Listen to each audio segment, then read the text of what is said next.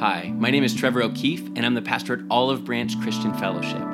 We're a Jesus loving Bible church who are committed to studying the words of Jesus, walking in the ways of Jesus, and partnering in the mission of Jesus.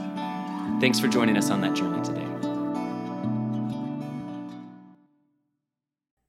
Galatians chapter 3 is where I'd love for you to open your Bible, and then I'll invite our morning readers up uh, to read to you from Galatians chapter 3. Thank you, Pastor Trevor, for this opportunity. Um, I'll be speaking from uh, Galatians 3 1 through 14. O foolish Galatians, who has bewitched you that you should o- not obey the truth before whose eyes Jesus Christ was clearly portrayed among you as crucified? This only I want you to learn from this only I want to learn from you. Did you receive the Spirit by the works of the law or by the hearing of faith? Are you so foolish? Having begun in the Spirit, are you now being made perfect by the flesh? Have you suffered so many things in vain, if indeed it was in vain? Therefore, he who supplies the Spirit to you and works miracles among you, does he do it by the works of the law or by the hearing of faith? Just as Abraham believed God, and it was accounted to him for righteousness. Therefore, know that only those who are of faith are sons of Abraham and the scripture, foreseeing that God would justify the Gentiles by faith, preached the gospel to Abraham before beforehand, saying, In you all the nations shall be blessed. So then those who are faith are blessed with believing Abraham. For as many as are of the works of the law are under the curse, for it is written, Cursed is everyone who does not continue in all things which are written in the book of the law, to do them. But that no one is justified by the law in the sight of God is evident, for the just shall live by faith. Yet the law is not of faith, but the man who does them shall live by them. Christ has redeemed us from the curse of the law, having become a curse for us. For it is written, Cursed is everyone who hangs on a tree. That blessing of Abraham might come upon the Gentiles in Christ Jesus that we may receive the promise of the Spirit through faith.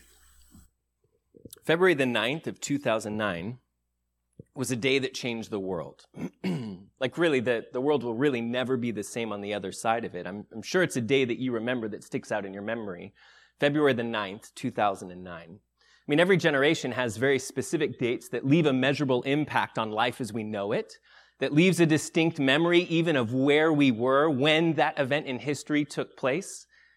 It's maybe a generation before my own that would remember a date in December. They'd remember a specific date, December the 7th in 1941. They could tell you where they were when they heard the news of the attack on Pearl Harbor. It's those of us who, in the words of my children, were born in the 1900s who remember September the 11th in 2001 and could tell you where we were when we saw and heard the news. It's our children one day who will grow up and say, or my young children, they'll, they'll point to a date on a calendar, March 2020, when life forever changed. And how could we forget? February the 9th of 2009. In fact, nearly half the world's population felt its impact. Some people estimate as much as three and a half billion people felt the impact of that day that started a massive cultural shift. February the 9th, 2009, some of you are looking a bit confused, was the day that Facebook introduced the like button. Oh, laugh it up. But up until that moment, when you think about it, there were digital networking sites that were made available to us for us to share some thoughts or maybe the latest photo or even simply a description of what we were doing or what errand we were running. But then the like button was introduced and social networks instantly shifted to a social media platform. That's what we now call them. They're a platform. We recognize what they are. They are a place where we can go to present a curated version of ourselves for the approval and applause of other people. We are there existing on a platform to perform. According to social psychologist Jonathan Haidt, writing in The Atlantic, he said this. He said, Something went terribly wrong very suddenly. Authentic and meaningful connections no longer mattered. They were replaced by performative interaction designed to attract the most likes, the most retweets, and the most shares. You see, here's the thing. We've monetized our presence on these virtual platforms, and that happened long before YouTube started signing checks and sending them out based on viewership. No, we monetized it with our social currency and our self-worth being inseparably tied to the almighty like button that was introduced back on February the 9th of 2009. Now here's the reality that shifted as social media platforms grew then in use and in popularity. What we began to realize is that nothing in life was private anymore. That everything that happened was no longer had the opportunity to be really done in obscurity. Everything that happened felt like it was done in front of an audience who was viewing it to decide and to judge whether or not they approved or disapproved. This last week, I was driving my eight year old son Keegan home in the evening, and he pulled up, as we parked next to a car at a stopped light, he started monologuing in the back seat. And when I turned and looked his direction, I hear him saying, like, follow, subscribe just got back from my trip to the East Coast. And as he's talking, I realize he's looking out the window to the car next to us where a woman is live streaming her evening commute home from work. Because the world just has to know how her day went and, and needs the opportunity to approve of her thoughts and of her choice of a route to get back to her house. Even my eight year old son saw the comedy and why in the world would we think that we need the approval of others in every single area of our life? But it's an inescapable reality because everyone is traveling. We, we realize we can't live in seclusion. We can't have a private moment anymore because everyone is traveling with a global connection in their pocket. It's an HD camera with a 4G connection that places your every move on a stage and a platform for the world to judge. The internet is seen singing now the old police song to us that every move you make, every step you take, I'll be watching you. Oh, can't you see you belong to me? The answer, unfortunately, is not as simple as, well, just get off the social media platform, although that might be good and useful advice for some of us. But here's why that's not the simple answer. Because the real inescapable reality is that in our modern culture, we are surrounded by people who have been trained and weaponized to judge each other over every detail of their life.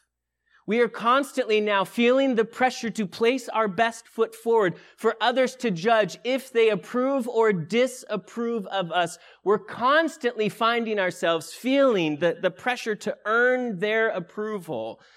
And the world is beginning to agree that it's exhausting and it's not worth it. Now, I hope I haven't lost you in my introduction this morning because I'm beginning our time together this morning by, by starting the discussion this way because I want you to see how ingrained it is in us, how ingrained effort and earning are inside of each of us. Because our kids aren't the only one who receive a grade, a letter grade on their performance every quarter. No, society we're starting to realize is judging and grading all of us, which creates an enormous amount of pressure for us to live under as modern people. But against that really bleak and exhausting background that so many of us find ourselves living in, the beauty of God's gospel of grace flashes and strikes us like a lightning bolt from heaven, where we're conditioned to think of every relationship we have of earning through effort, because that's how things work in our world, even on a digital platform. But what we find in grace is that it's not at all how things work with God. That God doesn't keep score, He keeps promises. That grace is His unmerited favor given to us that we haven't earned nor deserved and He hasn't asked us to. But it's such a foreign concept. It's like Superman or kryptonite entering our atmosphere from some otherworldly existence because these things like grace don't exist in human relationships. There's not even room for it in our thinking, which so pollutes then the way that we begin to relate to God. You see, we've been conditioned for a broken view of even our own relationship with Jesus that leaves very little room for grace. But that's what we've been studying in the book of Galatians is that Paul is reaching into a culture much like ours that has external pressures. And yes, we have it too, but also has an internal legalist whose voice is awfully loud at times And he's asking them to slow down and reconsider what they've made their faith in Jesus into, because if they've squeezed out room for grace, then they've missed it altogether. So for today, the message of this section of scripture, and Miss Ruth, you can put the quote up on the screen. The message of this section of scripture we're going to walk through together is that you were justified by God's grace, and you are now being sanctified by God's grace. And he's doing that because Christ graciously took your place under the law and the curse of God. This is really our outline for, the, for our morning together. We'll look at three things. First, that you were justified by God's grace. And then a second thing, that you are now being sanctified by his grace. And that that is possible because Christ graciously took your place under the law and the curse of God. So the first thing is Paul reiterates here that you were justified by grace. If you're a note taker, write it down that I was justified by grace. We have to start with just answering the question, well, what is justification? And it's something that we are introduced to, at least this word was something we are introduced to in last week's message that Mike Neglia came and masterfully walked us through the previous passage of scripture from Galatians. But it takes place and is center stage throughout the whole of the book, this idea of justification, because justification is a central theme in Paul's letter. There's a Greek linguist by the name of Dr. Wuest, and I'll spare you his beautiful uh, but lengthy explanation of what justification means and just tell you that he boils it down to being a legal and historically a judicial term that was used. That simply means, translated into English, that we have been declared righteous. It means to legally and judicially be declared righteous. And speaking of justification in verse 8, Paul makes this very mysterious statement that the scriptures foresaw something. That's a weird thought, isn't it? That the scriptures, you think of the text of the book, that the scriptures foresaw something. He's writing about the scriptures as if he's describing a living, breathing person because he viewed the scriptures as the living God actively speaking. So what did the scriptures foresee? Well, he said it, verse 8, the second half of it, that the just, I'm sorry, that God would justify the Gentile war, world, that he would declare them right and righteous by faith. What did the scriptures foresee? The scriptures foresaw that God would justify the Gentile world by faith. Not through, look at verse 11, not through the keeping of the law but that no one, quoting verse 11, is justified by the law in the sight of God is evident, for the just shall live by faith. If you don't know that little saying, that little statement, the just shall live by faith, then I hope it becomes a wonderful companion to you from today until the rest of your life, all the way through the rest of your life, that the just shall live by faith. Human nature and experience will tell you that you have to work to earn the approval and favor of others. That the just, the justified, are those who have worked harder. That the just, the justified, are the ones who have worked through their effort to earn that status in the minds and eyes of people in society.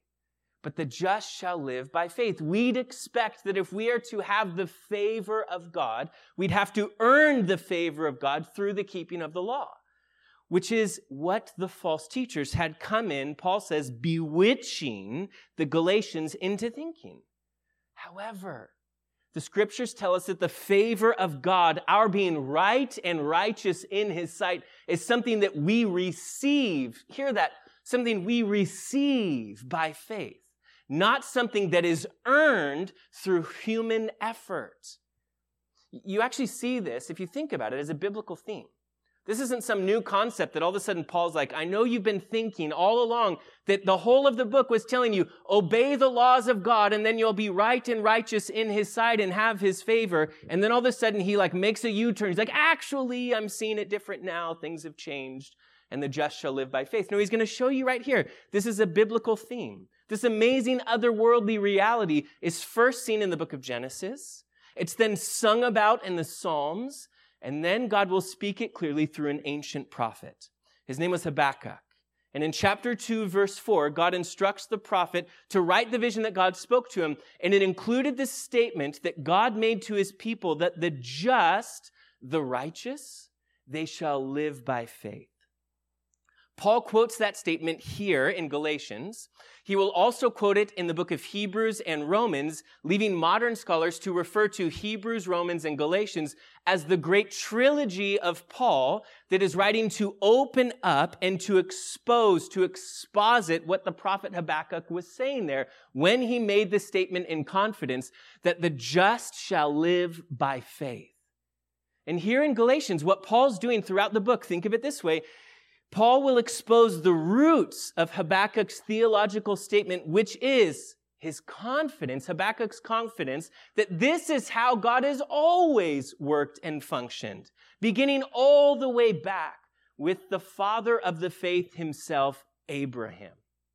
In fact, verse 6 is quoting from Genesis 15.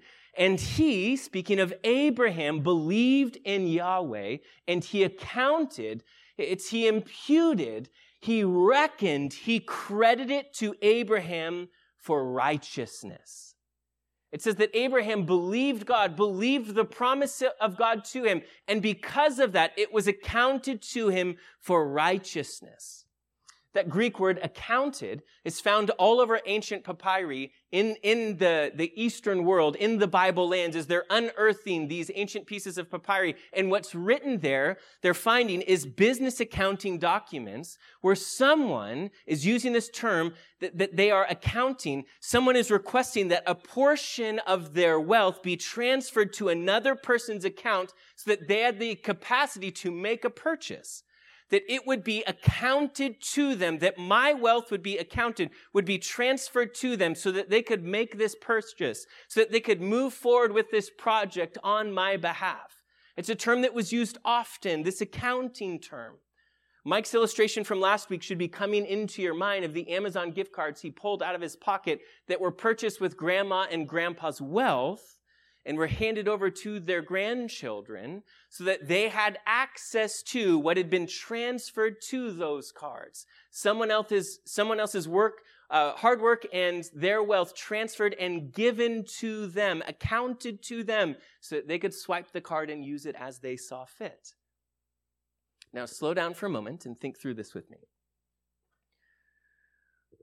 If someone then were to ask you, well, how is a person made right with God? What do you have to do to be right with God? What would you tell them? How would you answer that? Because Paul's saying here that the scripture has always been clear that you cannot do anything to earn God's favor or right standing with Him, but that you must instead receive, not earn, but receive the gracious gift of His unmerited favor by faith. Galatians 3 6, just as Abraham believed God and it was accounted to him for righteousness, it's like a, a bank transfer of funds into his account. He is now accounted righteous. Why? Because he believed. Now, please remember, this was before Abraham would be circumcised. This is even 430 years before the law would be given to the people of God, which makes it clear to you then that circumcision won't make you pleasing to God that the keeping of the law won't make you pleasing to God, that following these cultural standards won't make you pleasing to God, because Abraham predates this. Paul is making it clear that this is something God has always been doing. This is not some new thing. God has always been justifying people, accounting righteousness to them because of their simple faith in Him. Guys, this isn't irrelevant to us. It's not irrelevant to us at all because this is the most important question every person has in life. The most important question is do you have right standing with God? Now, it's a new year. You might be thinking of tax time and like, I'm more concerned about right standing with the IRS. Because the implications are huge. They can be. I realize that. You might be more concerned this morning about your right standing with your partner, with your spouse, or maybe with, with your business partner, or even with your own children. But please hear me. This is the most important question for us to answer. Do I have right standing with God? Because this alone is an eternal question. So do you have right standing with God? Oh, no, no, don't let your mind go to your church attendance record or to you getting a gold star because of your rhythm and pattern of, of offering a quiet little prayer before every meal. Don't even think or feel motivated then to, to write an extra check and drop it in the box on your way out. No, don't think that way. Because Abraham merely believed God and it was accounted to him. It was transferred to him. Right standing with God was not accomplished by him. It was accounted to him. Do you see the difference? It was not accomplished by him. It was accounted to him. I cannot accomplish my righteousness. Sure, I can try by comparison, but let's be honest, my comparison game is garbage. Because the only people I'll compare myself to is the people I can look for and find and say, I think you're worse than me. And then I feel a little bit better about myself. But if I'm going to play the comparison game, my comparison is the law. And it's perfect. And if I'm going to compare myself against the law, I'm crushed and hopeless until the law serves its purpose to point me forward to Jesus. Listen, be clear that God demonstrated right from the beginning with Abraham, the father of the faith himself, that this is not accomplished righteousness that we're after. It will only be accounted righteousness. Or another way we'd say it is imputed or transferred righteousness. If you've been reading through the one year Bible with us, there's probably some imagery that, that's coming to mind because just a few weeks ago we read through this passage together in Genesis 15 where God makes the promise to Abraham that your descendants, Abraham, will be as numerous as the innumerable stars in the sky. And, and that if, if you believe me, and Abraham did, believed Yahweh, and in that moment, because he believed God, it was accounted to him for righteousness. God saw him as right and righteous because of his simple faith that God would do what he was promising to do in that moment. But think back, think back to that scene, but remember the moment right after it. God makes the promise and then Abraham will go off to prepare for the covenant agreement that will be made between the two of them. And it involves a bunch of animals that will be taken and cut in two and laid open. And traditionally what would happen is that you, if you were making a, a public promise, a covenant with someone else, you would walk back and forth through those open dead carcasses, a bloody mess now covered in their blood from walking through them, the stench and the scene and everything about it. The reason you're doing it and making that public promise there is you're making a statement, may God do this to me if I break my side of the deal. Oh, the pressure that Abraham is feeling. That he has to uphold his, his side of the bargain with God if he's going to be right with him. But don't you remember the scene that as he waits in the heat of the day, a bunch of vultures begin circling and he's waiting for God to show up and the vultures begin descending on the sacrifices that Abraham's prepared and he's chasing them away until he's so exhausted that once he had exhausted his own efforts, he falls into a deep sleep and then God shows up. Think of that imagery. To me, this is so cool that once man exhausted his own effort, and could no longer try, God said, Cool, I'll show up now. I'll make a one sided promise. I'll walk through the blood of, of these sacrifices. God Himself was willing to say, Fine, f- let this happen to me if I break my side of the deal, but I'm not letting you make a your side of the deal. Because this is not, this is not worked for righteousness. No, no, no, this is not accomplished righteousness. This will be so very different from that. This will be accounted as righteous. This is a one sided agreement. I will wait until man has exhausted his own efforts for me to step in and make the deal. What a picture of the gospel. When it says here in verse 8 that, that the gospel was preached to Abraham, don't you see on that day how God demonstrated how the gospel would work right at the beginning of the story? Oh, be clear that God demonstrated right from the beginning with Abraham, the father of the faith, that it is not accomplished righteousness, no, it is accounted righteousness that we are after. Remember, accounted, that mathematical term, to reckon. It's like you taking the cat, or the, excuse me, the paycheck from your employer, taking it to the bank and cashing the check. They are now accounting to you the money from your employer's account. It is transferred now to you. That money has been reckoned to your account. It's credited to you. And the righteousness of Jesus Christ it is credited and accounted to me. It's transferred to my account. And the beauty is that Jesus' account was perfect, that his life was sinless, that his every deed and action was wonderful. 2 Corinthians 5:21 says that God made him who knew no sin to be sin for us that we might become the righteousness of God in him. My friends, the gospel is clear. You can have your own account and Gold Star, chart. excuse me, the gospel is clear that you can have your own account and gold star chart.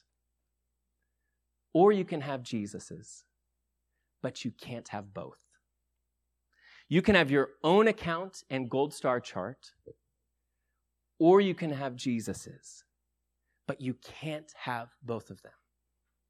My friends, God's accounting is not pretending. It's not Him closing His eyes and giving another chance. That's not it at all. It's not pretending. It is accounting on behalf of Jesus' performance. And that means I am fully accepted now, fully embraced because of Jesus' performance on my behalf. Oh, Abraham believed God and it was accounted to him for righteousness. He did not merely believe in God. No, he believed God, it says. He trusted in God. He put his full weight on God. He didn't merely believe that God was there or present. You see, there's a difference in believing in the existence or reality of something. The, the difference between that and putting your trust in it is monumental. It's massive. There's an old story of a, a French tightrope walker who went to Niagara Falls that's gotten a lot of mileage out of it from preachers, and forgive me for using it yet again. But there's a reason because it's a great illustration of this. It's a true story that took place a century and a half ago where a, a French uh, performer who was great at walking a good tightrope would walk across a cable across Niagara Falls and he kept coming back to perform it again and again. But each time he needed to kind of up the ante because people were no longer impressed just by a guy who could walk the tightrope. And so soon it began, or soon it became him like pushing a barrel in front of him. It, it was him taking a flask in his pocket. If you've never read the stories, it's very funny because he gets out into the middle of it. He'll empty the flask and then walk the second half of it until finally he asked the crowd, who believes I could carry a man upon my back and crossed Niagara Falls? Now, many people cheered, but only one man stood forward. And there was a man who stepped forward and climbed onto his back, and the man said to him, the tightrope walker, You are no longer, and he quoted to him his name. He said, You are now, and quoted his own name. You are now a part of my body. You, you may not help this in any way. You must just ease your body and allow it to become one with me so that I can carry you across from here. That is what belief in God looks like. Not just looking and saying, sure, I believe that you could carry someone across there.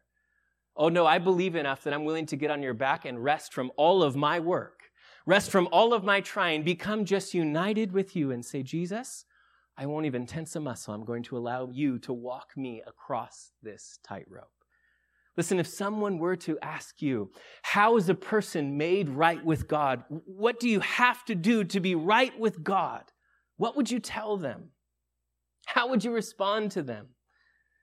You can respond and tell them the same way that Abraham did. That Abraham believed God and it was accounted to him, reckoned to him for righteousness, for right standing with God. You see, Abraham and the Old Testament saints, they would look forward to the fulfillment of a promise that would come and his name, heaven's deliverer, his name would be Jesus. But for us today, we look back to the fulfillment of that promise. We look back to a cross and an empty tomb. Oh, you were justified by grace, is Paul's point here. But there's a second thought he's communicating here, and it's this it's that you are being actively sanctified by his grace. Again, let's just start then by asking the question what is sanctification? Remember, justification is that instant change, that, that instant change in status and standing because someone in authority declared us righteous in an instant.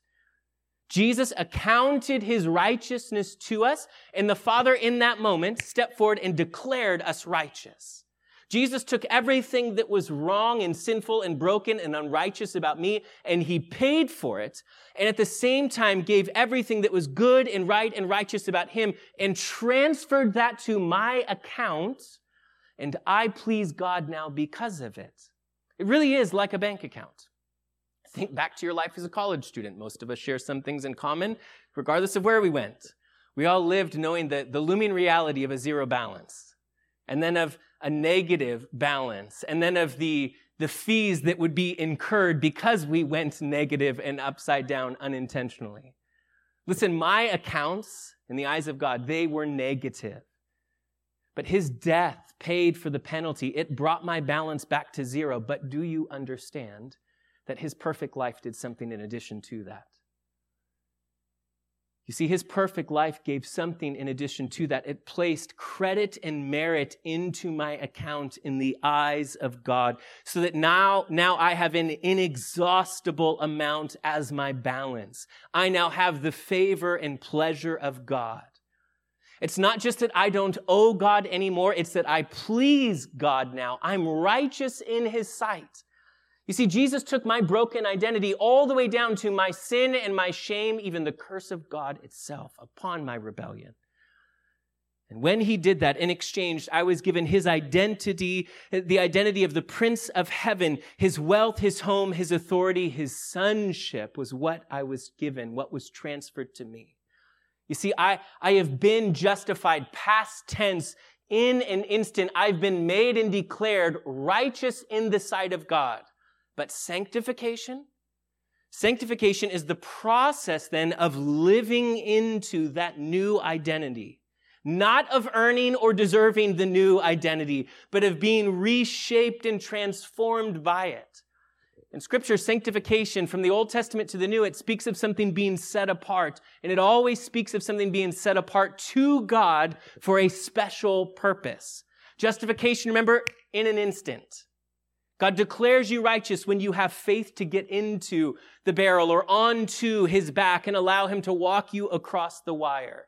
But sanctification, it happens as a process. The Holy Spirit gets, begins to work in your life, transforming you from the inside out, changing not just your thinking and actions, He changes your affections. You begin to, to feel and think and act more and more like Jesus. Justification, it's legal. Sanctification, it's transformational. It can be said this way as a follower of Jesus, I have been past tense justified, and I am being in the present active tense sanctified by Jesus. So here's your million dollar question for the day. How then do I grow and move forward in the process of my sanctification? Of becoming more and more like Jesus. So get out a pen and get ready to make a list.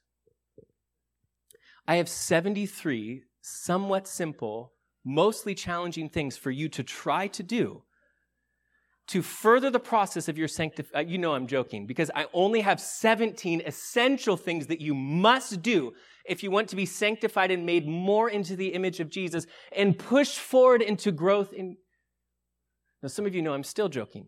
There are only five things that you absolutely have to do if you want to work hard to become more like Jesus.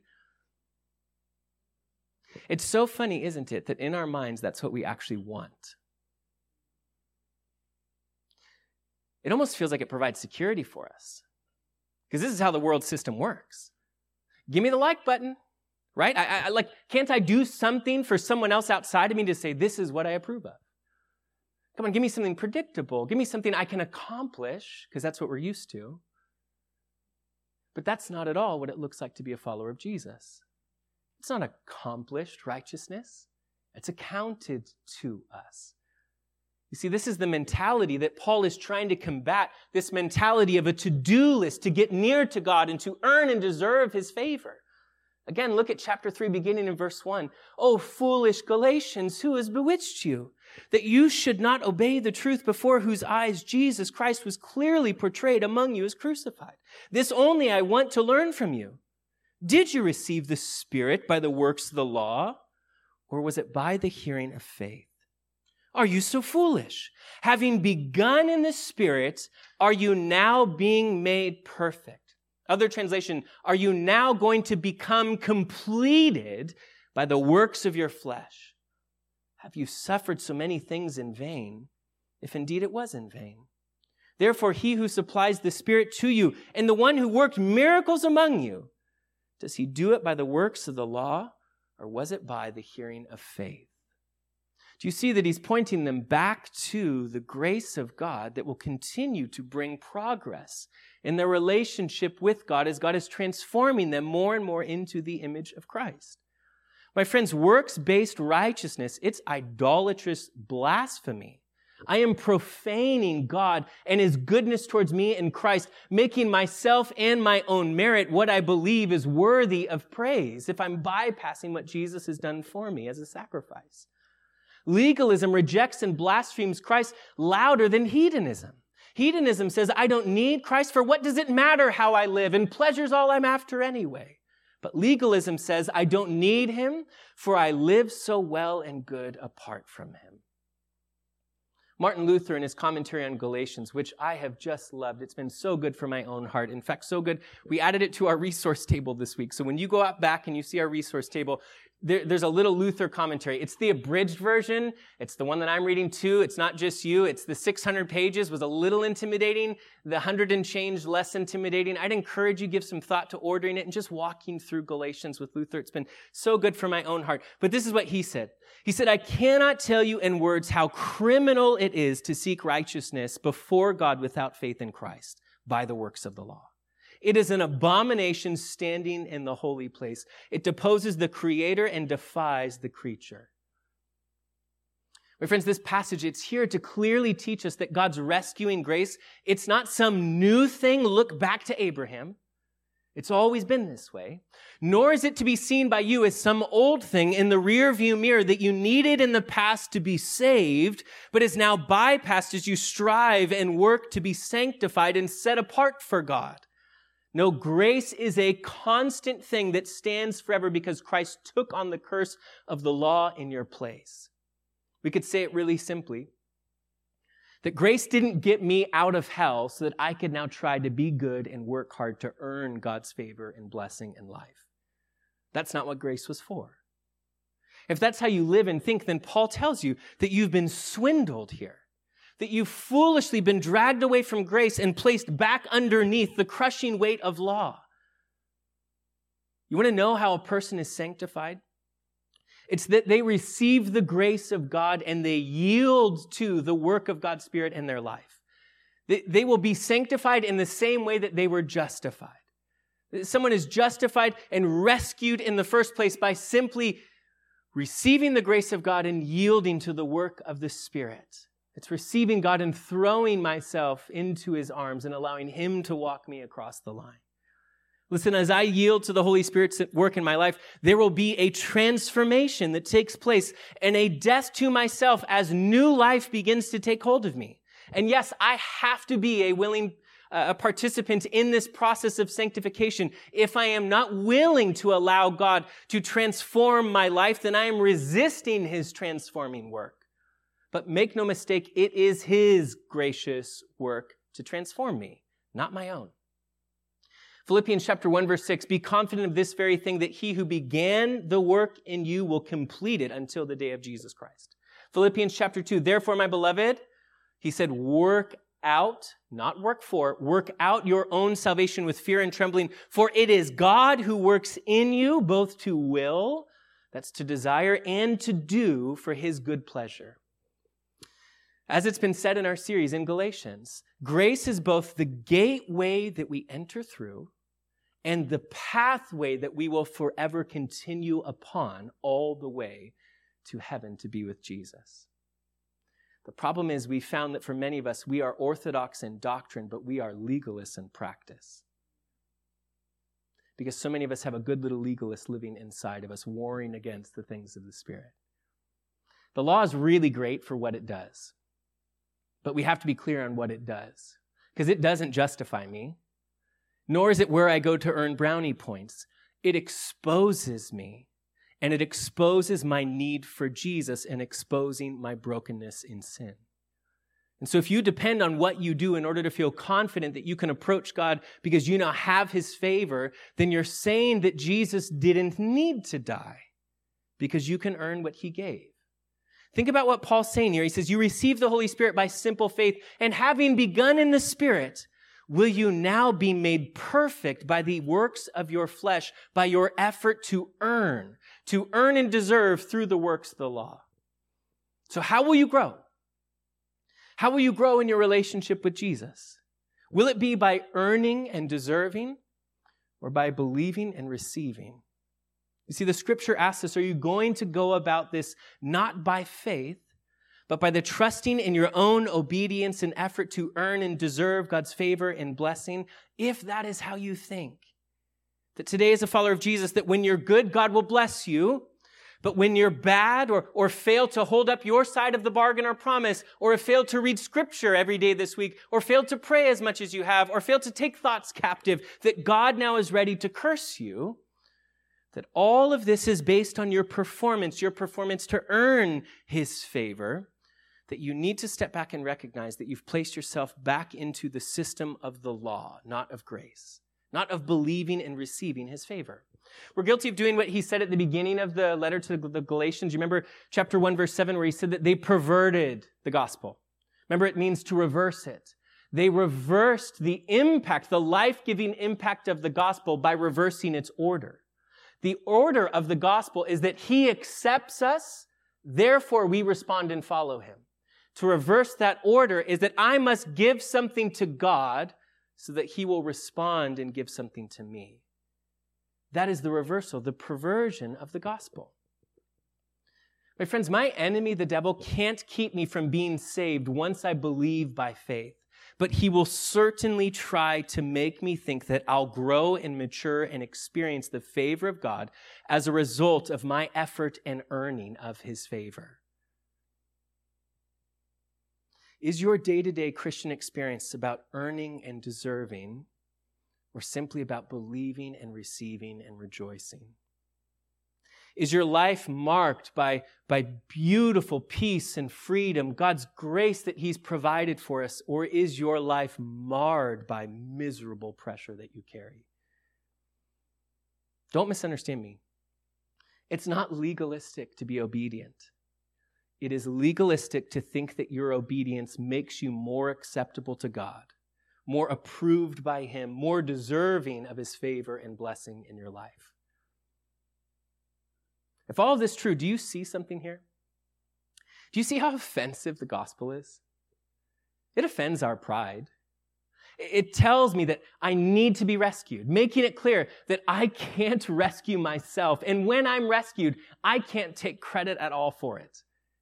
The gospel, it doesn't just offend my pride, it offends my wisdom. I mean, look at God entering humanity's plight and, and then embracing our weakness and our shame by eventually being stripped naked and placed on a tree. We would never in our wisdom have come up with a plan like this to rescue humanity and begin the reign of God again through those means. It offends our wisdom.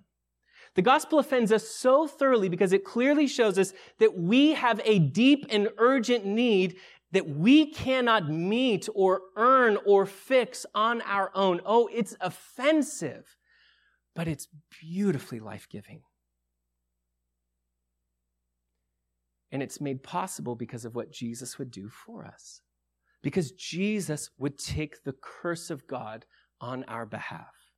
And this is where we finish that yes, I've been justified by grace, and yes, I am being sanctified by that same grace. And that is possible because Christ graciously took your place under the law and the curse of God. My friends, there is no such thing as a balance between law and grace. There is no middle ground. When it comes to law versus grace, God is not in balance. No, God has provided a substitute that came and placed himself under the law so that we can now be the recipients of his incredible grace, freed from the crushing weight of the law. Oh, but Trevor, hang on. Doesn't his grace then leave the door open for abuse? Absolutely. Something we'll talk about next week, but not until next week. But here's where we finish. It's these last two verses in our section today. Galatians chapter 3, verse 13. Christ has redeemed us from the curse of the law, having become a curse for us. For it is written, Cursed is everyone who hangs on a tree.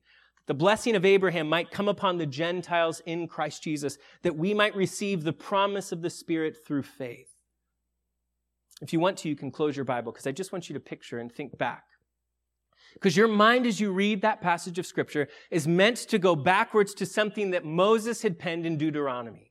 In Deuteronomy chapter 21, it's God instructing his people, and one of the things he instructs them in verse 23 is that they are to quickly bury the bodies of those who, because of the severity of their crime, had faced capital punishment. They had been executed. That you should quickly bury their bodies because God said of those individuals who would be hung from the tree facing the death penalty that they were cursed. That the law had pronounced them cursed by the community and God themselves when they had merited, their crime had merited the ending of their life to eradicate them and their evil from society. And think when Christ took my sin upon himself, he took with it the guilt, the shame, the severe punishment that it earned and deserved, and the curse that comes with it. The Hebrew word there, cursed, the root word there is vilification, to be made the enemy. That Christ in that moment on the cross would be made the enemy of the Father. Jesus would be treated as an enemy so that I could be welcomed as a son.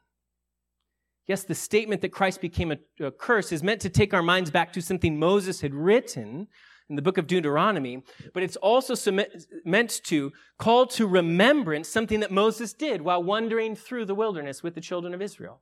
It's found in the book of Numbers in chapter 21, where the people have once again rebelled against God and judgment would come, this time in the form of poisonous snakes. You probably remember this story. It's chaos as people are being bit and, and people are now dropping dead because everyone who's been bit has been injected with a venom that's a sentence of death. And so the whole of the community is terrified and they begin to cry out to God for mercy. And mercy is what they will receive. And the mercy they receive comes in the form of a serpent. Do you remember this?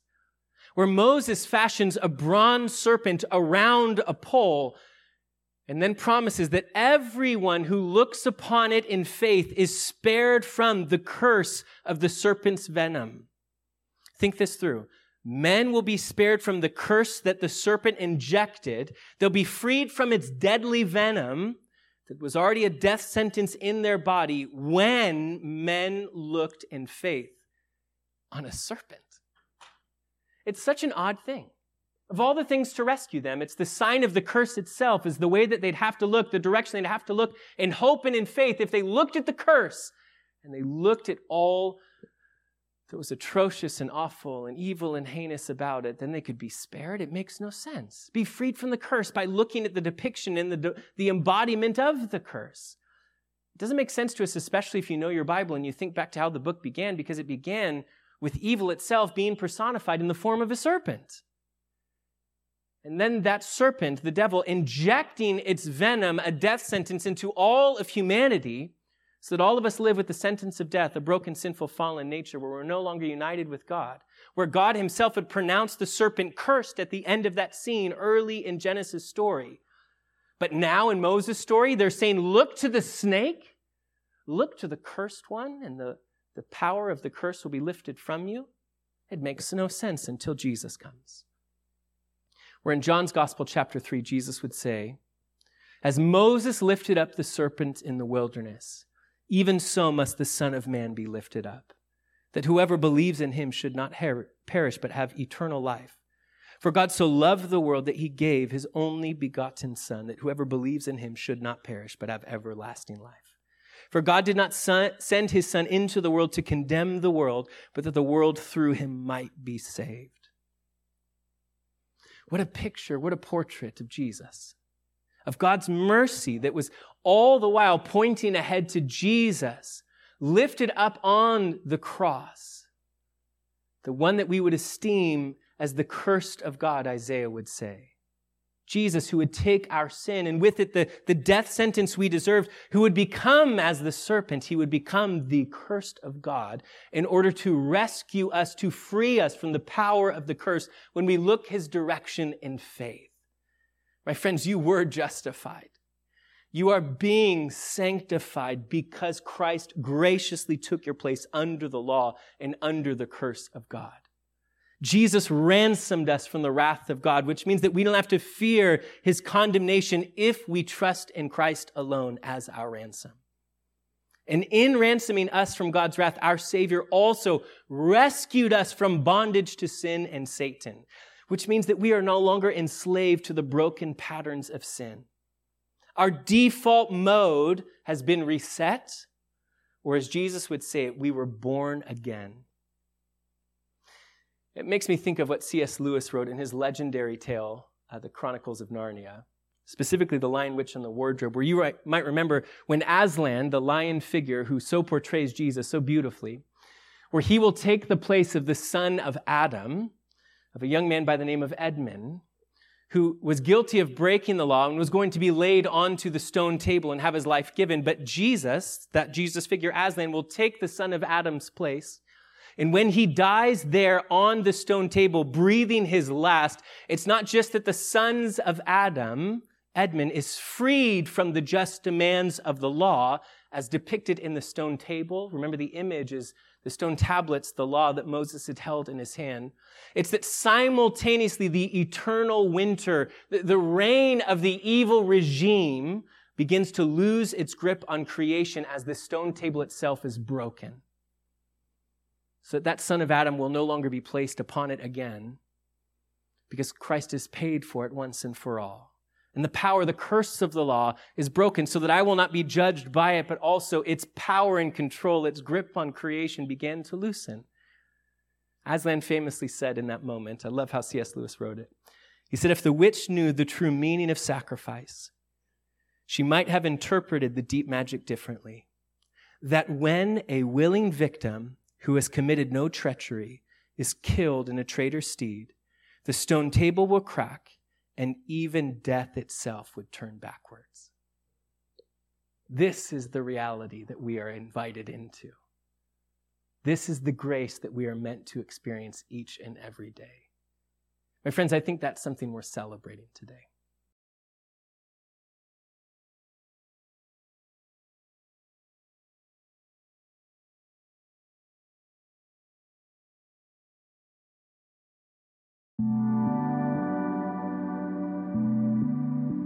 Thank you again for listening to the Olive Branch Christian Fellowship podcast. For more information about our church, go to olivebranchcf.org.